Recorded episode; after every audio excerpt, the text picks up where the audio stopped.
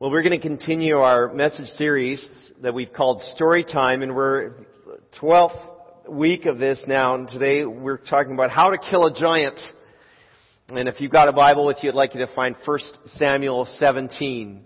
1 Samuel 17. If you're using those Bibles, if you're um, kind of a church Bible user, you may have noticed we switched from softcover to hardcover Bibles because the print on the other ones was just so hard to read and the other Bibles were out of print and we couldn't get any more of them.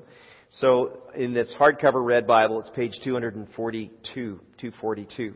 If you were here last Sunday with us, you may recall that we met Joshua and Gideon, these two very impressive Old Testament figures who, in spite of living in different centuries of time, shared a real willingness to be men who would act on faith they would march to unusual commands or orders. And so we were asking the questions, is there anything that I'm doing today that requires faith?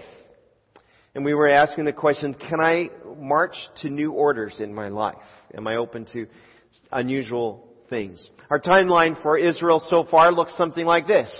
So the nation was, was founded because of a promise that God made to Abraham uh, who God said, I'm going to make you into a great nation. Abraham was the father of Isaac. Isaac was the father of Jacob. Jacob, whose name is also Israel, was the father of 12 sons. And the 11th of his sons is named Joseph.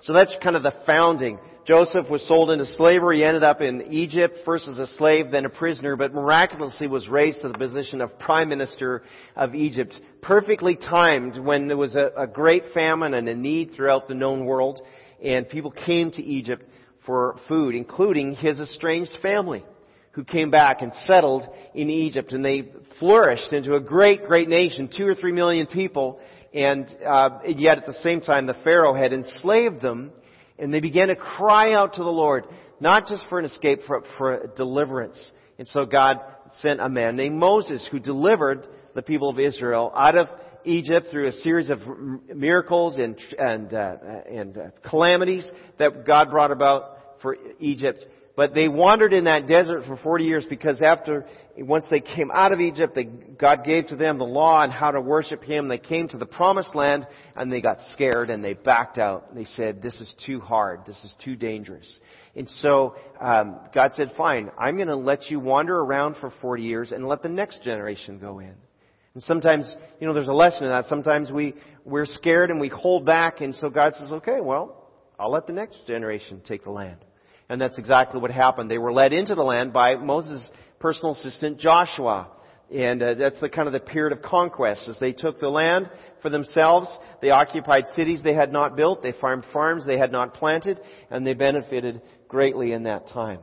But after Joshua, they entered a, season of time called a, really a tribal season. They were governed by a series of judges. Gideon was one of those. And it was, they were, they were pretty unruly and it was kind of a loose collection of tribes and kind of the low point, probably the low point of Israel's history. Some terrible things that were done. You can read about it in the book of Judges. Junior high boys love the book of Judges because it's grotesque and it's horrible things that happen. Lots of blood and, and yeah, I just remember as a junior high just thinking that was the coolest book in the Bible. And then finally, today we're going to enter the season of um, Israel's kingdom period. The, the, this kind of restless nation went to their leader, the judge and prophet Samuel, and they demanded a king. Give us a king. Everyone else has a king. We want a king. And God very reluctantly agreed. And Samuel was then uh, asked to anoint Saul, a man named Saul, as the first king of Israel. Now Saul was king for 40 years. And he was a pretty good military commander and he did a lot to unite the tribes uh, into really a, a nation together, but he was not a godly king. He was not a godly man. He did not obey easily. And usually monarchies will stay in a family, right? They, they go down the line. Uh, and this time, God had a better person in mind, a man, young man, a shepherd boy, really, named David. David. And David would replace Saul. But it would not be an easy transition. If you're familiar with the story, you know that David was never willing to take the throne by force. He rather trusted in God's timing, even though it was a long, slow wait.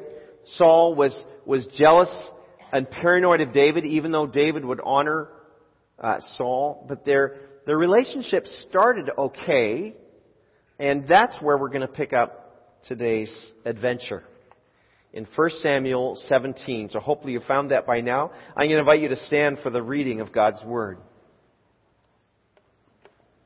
You know, it says 1 Kings, but that's my typo. It should say 1 Samuel. I apologize. I was thinking the king.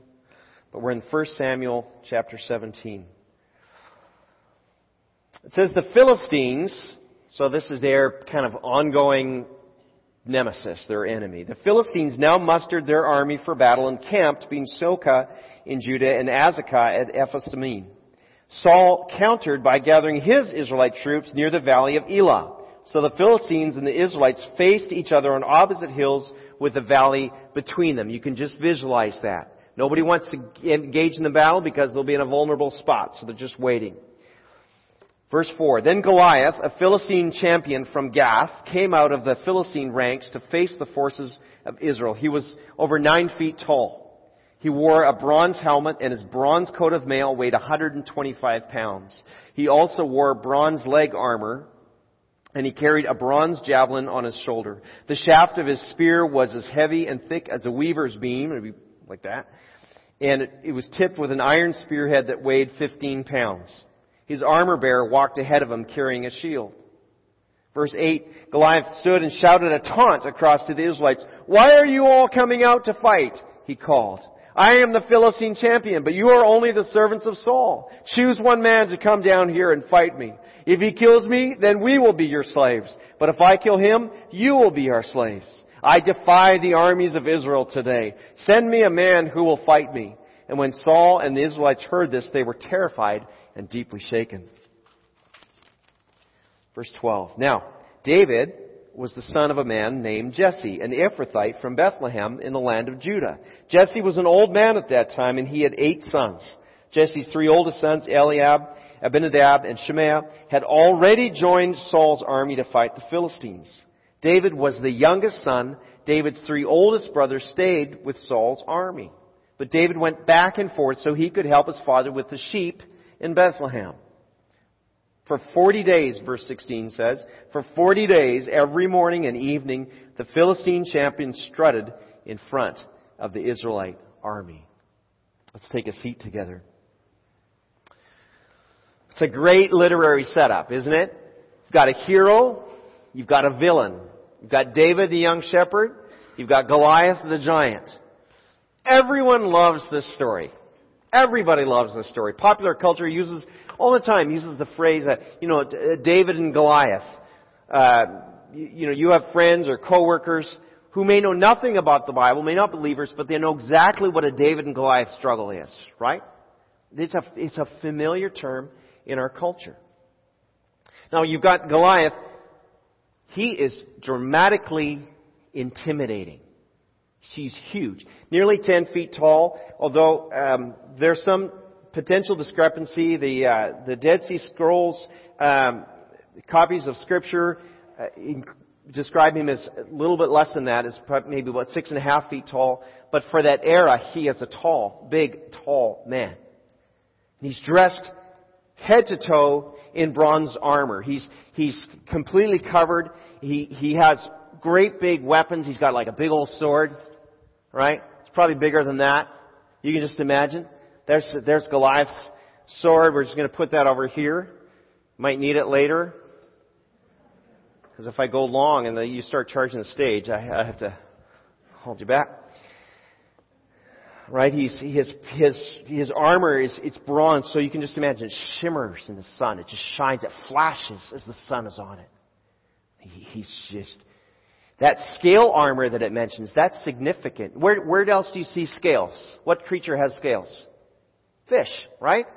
So the, the Philistines were originally a coastal people, and their pagan god that they worshipped was the god Dagon. I've got a, an ancient kind of representation of, of the god Dagon, often represented as a fish. So you've got Goliath, he's more than a warrior. For the Philistines, he's sort of the embodiment of their hope and their worship. He's the, he's represented almost as the god Dagon. mocking the armies of the living God. This is not good. And verse 11 says this, on hearing the Philistines' words, Saul and all the Israelites were dismayed and terrified. Now, obviously, any of us might be scared of Goliath. I, I would be. But only if we believe he's the biggest dog in the fight. You see, King Saul and the Israelite soldiers, they saw only the giant and all his intimidation. They forgot the essential truth that the Lord was on their side. The same may be happening to you today, the things you're facing. Let's put it this way. If you're following in your outline today, it would say this, that we need to recognize our giants, but focus on the Lord. Recognize your giants, but focus on the Lord. See, young David was sent by his, his father to deliver food supplies to his brothers and the other troops. We, we read that, um, or we'll see that later. He, it says he went back and forth, but we learn that um, through the passage that that's what he was doing. He was carrying food to his brothers. He was carrying some cheese to the to the army to supply everybody. That's how they did it in those days. And he stumbles into this confrontation. And, and he, he hears, if you, you carry on from verse 16, you know, he, uh, David gets there and, and he, he sees what's happening, he goes to say hi to his brothers, right? In verse 24, as soon as the Israelite army saw Goliath, they began to run away in fright. Have you seen this giant? The men asked. Verse 25. He comes out each day to defy Israel. The king has offered a huge reward to anyone who kills him. He'll give that man one of his daughters for a wife and the man's entire family, oh, this would be good. The man's entire family will be exempted from paying taxes. Oh, now that's a temptation. that, that, that's, that's good. But verse 26, catch this. We'll have this one on screen. David asked the men standing near him, What will be done for the man who kills the Philistine and removes this disgrace from Israel? Who is this uncircumcised Philistine that he should defy the armies of the living God? David took Goliath seriously, but only because he was so zealous for God's reputation. Whatever challenge you are facing today, whether it's whether it's in your parenting or you know, maybe a, a struggle with habitual sin in your life or financial stress or you know maybe relationship problems, whatever you're up against today, right? Let me remind you, yes, acknowledge and, and recognize, you know, the, the giant for what it is. But don't fixate on it. Don't be like those soldiers who just kept looking at the giant. They were paralyzed. You need to see the Lord. Even in our, our nation's problems right now, and let, let's face it, it's, it's a bit dismal in some regards. Like, don't gripe and complain about politics or politicians. Let's get our eyes on Jesus. Let's get our eyes on Jesus. Some of us are more excited about what you know, Rush Limbaugh or Glenn Beck says than what, what Jesus says. You just hearing from Vlad and, and Olga, I got to see kind of some other the pictures the other day, and you know these guys are planting churches in Ukraine. Is there anything in your life or mine that's even a little bit difficult compared to that? No. Look at the Lord. Don't look at the giant. Declare that God is greater than the problem. He's your wisdom. He's your strength. He's your provider. He's your healer. Whatever it is, you declare that. He's, he's greater than any giant you face today. And meanwhile, you know, David, David was not willing to see God's people endure this, this humiliation at the hand of the enemy, nor, nor would he let Goliath keep insulting God. He started asking around, okay, what's the plan? What's going to be done for the guy who defeats this uncircumcised Philistine. And, uh, you know, king hears about it and he gives him an audience. Let's pick up the story at verse 32. Verse 32 says, I love this. Don't worry about this Philistine, David told Saul. I'll go fight him. Don't be ridiculous, Saul replied. There's no way you can fight this Philistine and possibly win. You're only a boy and he's been a man of war since his youth. But David persisted, I've been taking care of my father's sheep and goats. He said, When a lion or a bear comes to steal a lamb from the flock, I go after it with a club and I rescue the lamb from its mouth. If the animal turns on me, I catch it by the jaw and I club it to death. I love this guy. I have done this to both lions and bears. Man, Chuck Norris has nothing on this guy. I've done this to both lions and bears, and I'll do it to this pagan Philistine too, for he has defied the armies of the living God. The Lord who rescued me from the claws of the lion and the bear will rescue me from this Philistine. And Saul finally consented. All right, go ahead, and may the Lord go with you. In verse 38, then Saul gave David his own armor, a bronze helmet, and a coat of mail. David put it on, strapped the sword over it, right? Gets the sword. Took a step or two. Sword's probably dragging along behind him, right? Ah, oh, and it, he'd never worn anything like this before. I can't go in these, David says. I'm not used to them. So David took the armor off, put the sword down, went to the creek bed and got five smooth stones.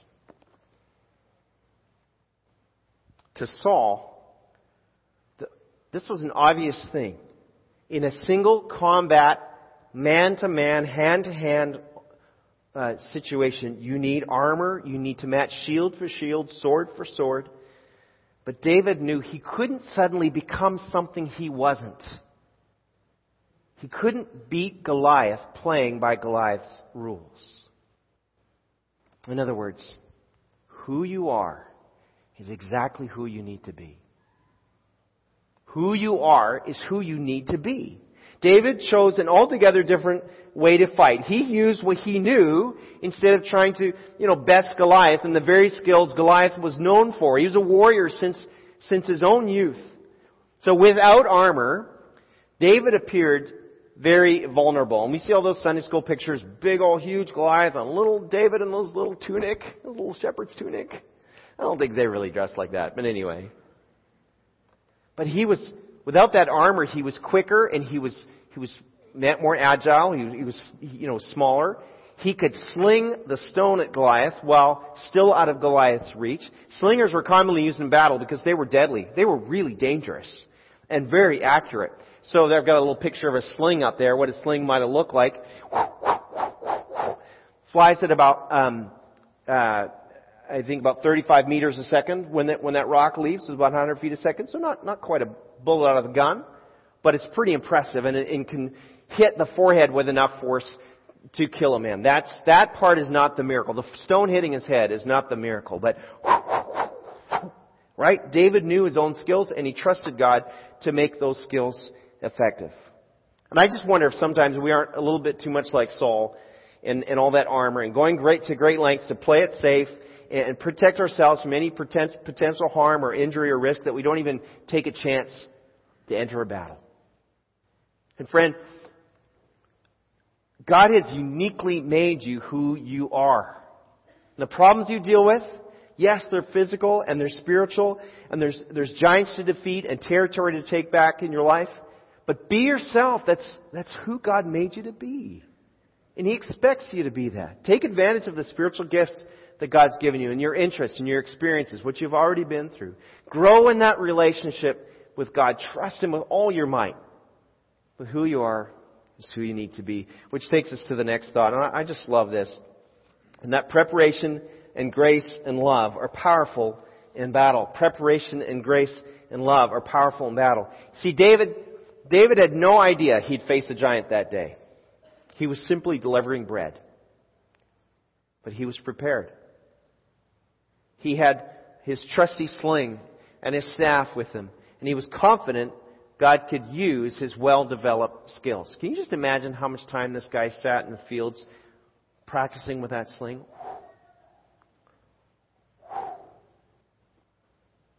It's amazing. You can prepare for spiritual battles too by knowing God, by making the most of your life experiences, your spiritual gifts getting to know the Word and what's in the Bible. So that's about preparation, but I said preparation, grace, and love. Where did grace and love come into the story? Because this doesn't sound like a whole lot of grace and love going on. Well, look at verses 40 to 50 with me, and we'll, we'll just try to skim it real quick here that, um, you know, he picked up, verse 40, he picked up five smooth stones from a stream and he put them in his, his bag and so he's got his staff and he's sling and he, he heads down into the valley to confront Goliath. And Goliath comes out and he, he says, you know, verse 43, Am I a dog, he roared at David, that you come at me with sticks? And he cursed David by the names of his gods. Come over here and I'll give your flesh to the birds and the wild animals, Goliath yelled. And David replied, You come to me with sword, spear, and javelin, but I come to you in the name of the Lord of heaven's armies, the God of the armies of Israel whom you have defied. Today the Lord will conquer you and I will kill you and cut off your head and then I will give the dead bodies of your men to the birds and wild animals and the whole world will know that there is a God in Israel. This is a shepherd boy talking. I mean, he talks, he, he better back this up. God better back this up. Cause he's making some big claims. And everyone assembled here will know that the Lord rescues his people, but not with sword and spear. This is the Lord's battle, and he will give you to us. And as Goliath moved closer to attack, David quickly ran out to meet him. Reaching in his shepherd's bag and taking out a stone, he hurled it with his sling. He hit the Philistine in the forehead. The stone sank in. The Goliath stumbled and fell face down to the ground. And David triumphed over the Philistine with only a sling and a stone, for he had no sword. David ran over and pulled out Goliath's sword from its sheath and used it to kill him and cut off his head. Wow. Five smooth stones, possibly containing what's called barium sulfate, which means they would have been heavy, very dense stone in that valley. But why five? He only needed one. Because if he missed with the first one, right? That sword was coming through. Well, the Bible gives details for a reason. There's always a reason for details. What does the number five represent? Five is considered by many to be the number of God's grace. Five represents grace. So when you see sets of fives in the Bible, pay attention.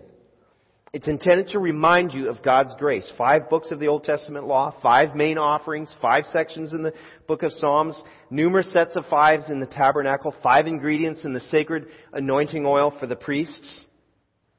And, and, and then uncut stones were often used to assemble an altar to worship and to sort of remember God. So David's five little stones remind us of God's grace on Israel. And love? Well, David's name means loved of God, beloved. It's a great name. And so we see even in this short little encounter that how, how David loved God, was zealous, passionate for God, and how God loved him, and he knew that he was loved by God. Here's, here's just the takeaway for this. You are loved by God. And when you grasp that He loves you, you'll find it much easier to receive and live in the grace that He has for you. There's nothing you can do to prove yourself to God to prove your value. You are already completely loved. No matter how big your giant. And so, be prepared for the battle against your giant. Get to know God's Word. Right? Learn relationship skills. Get into a small group like we've talked about or support group. Read a book. Ask for some advice, whatever it is. And then begin to declare God's grace and His love over your life. Remind yourself that you are His beloved and that you live under his favor. And finally, the part of the story that I think is my favorite, I, I just love this. When the giant falls, victory follows. When the giant falls, victory follows. Look, look at verses 51 to 53. Let's put that right up there on the screen. David ran and stood over Goliath. He took the Philistine sword and drew it from the sheath after he killed him. He cut off his head with the sword. And when the Philistines saw that their hero was dead, they turned and ran. Next slide. Then the men of Israel and Judah surged forward with a shout and pursued the Philistines to the entrance of Gath and to the gates of Ekron. That's back to their home cities.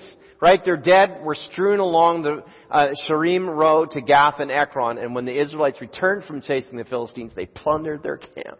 Wow. What a turn of events. When Goliath fell, the Philistines didn't then charge down and cover his failure and support their fallen hero. They ran for home. You know, so often when you deal with that one big obstacle in your life, that, that broken relationship, that unresolved unforgiveness, that habit, that health problem, that undisciplined part of your life, whatever it is, when we strike down that giant, so many other victories follow. And those of you who have experienced that, you know that's true. Those of you who are looking at your giant, saying, I don't know, I don't know about this. You strike down one big giant, it's amazing how many other enemies will fall. And victories will follow. Let's be honest though. You can't do this. You do not have what it takes.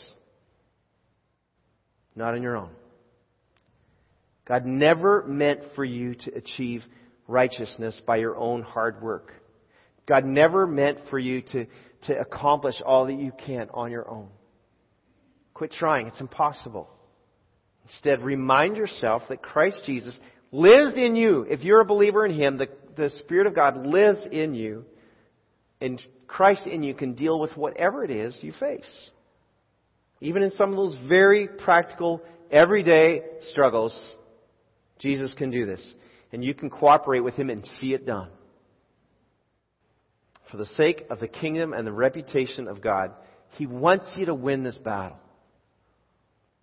Now, you and I already know what some of our giants are. Maybe you're thinking about a situation you're facing this week or a person you've been, this is just a challenge for you or a problem somehow in your life. But other things, you don't know what giant you're going to face tomorrow. You don't know. You might be like David and you've got a basket of bread and your shepherd's staff and a sling and all of a sudden you're striking down Goliath. Be ready. Be prepared for whatever God may have. Recognize your giants, but focus on the Lord. Remember that you are who you need to be. And prepare, but recognize that grace and love are powerful in the battle. And then let that giant fall and watch the victory follow. It's good news. It's good news. Let's pray together. Jesus, thank you for preserving this story for us by your Holy Spirit. Thank you that you've allowed us to just get in there with David and just, just see this in our mind's eye. And Lord, whatever it is that we face this week, God, I ask that you just give us that courage, that zeal to be, to be zealous for you and to, to be fed up with the way the enemy wants to mock you in our lives and steal your glory in our lives. God, let us just be fed up with that. In church, as we're as we're bowed, heads are bowed, I, I just want to encourage you to be, be saying, Lord, are there places in my life where I have not been trusting you in the battle against the things I'm facing? Today would be a great day, just in your own way, just to, in a sense, resubmit yourself to the Lord. God, I can only fight these giants by your power. And for others, maybe you you do not know Jesus as your personal Savior, and today would be the day. And if you would like to say, Jesus, I want to give my life to you today, just raise your hand and I'll pray with you after the service with someone to help you with that. Anybody like that today, say, I want to give my life to Jesus today. All right. God, I thank you that you're present here in this place. We, uh, we just say, bless to our soul. Bless the Lord, O oh my soul. Because God, you are great and you can strike down those giants in our life. We ask for your, just your, your, your, your just full on favor and, and guidance over our lives this week. We bless you in Jesus' name. Amen.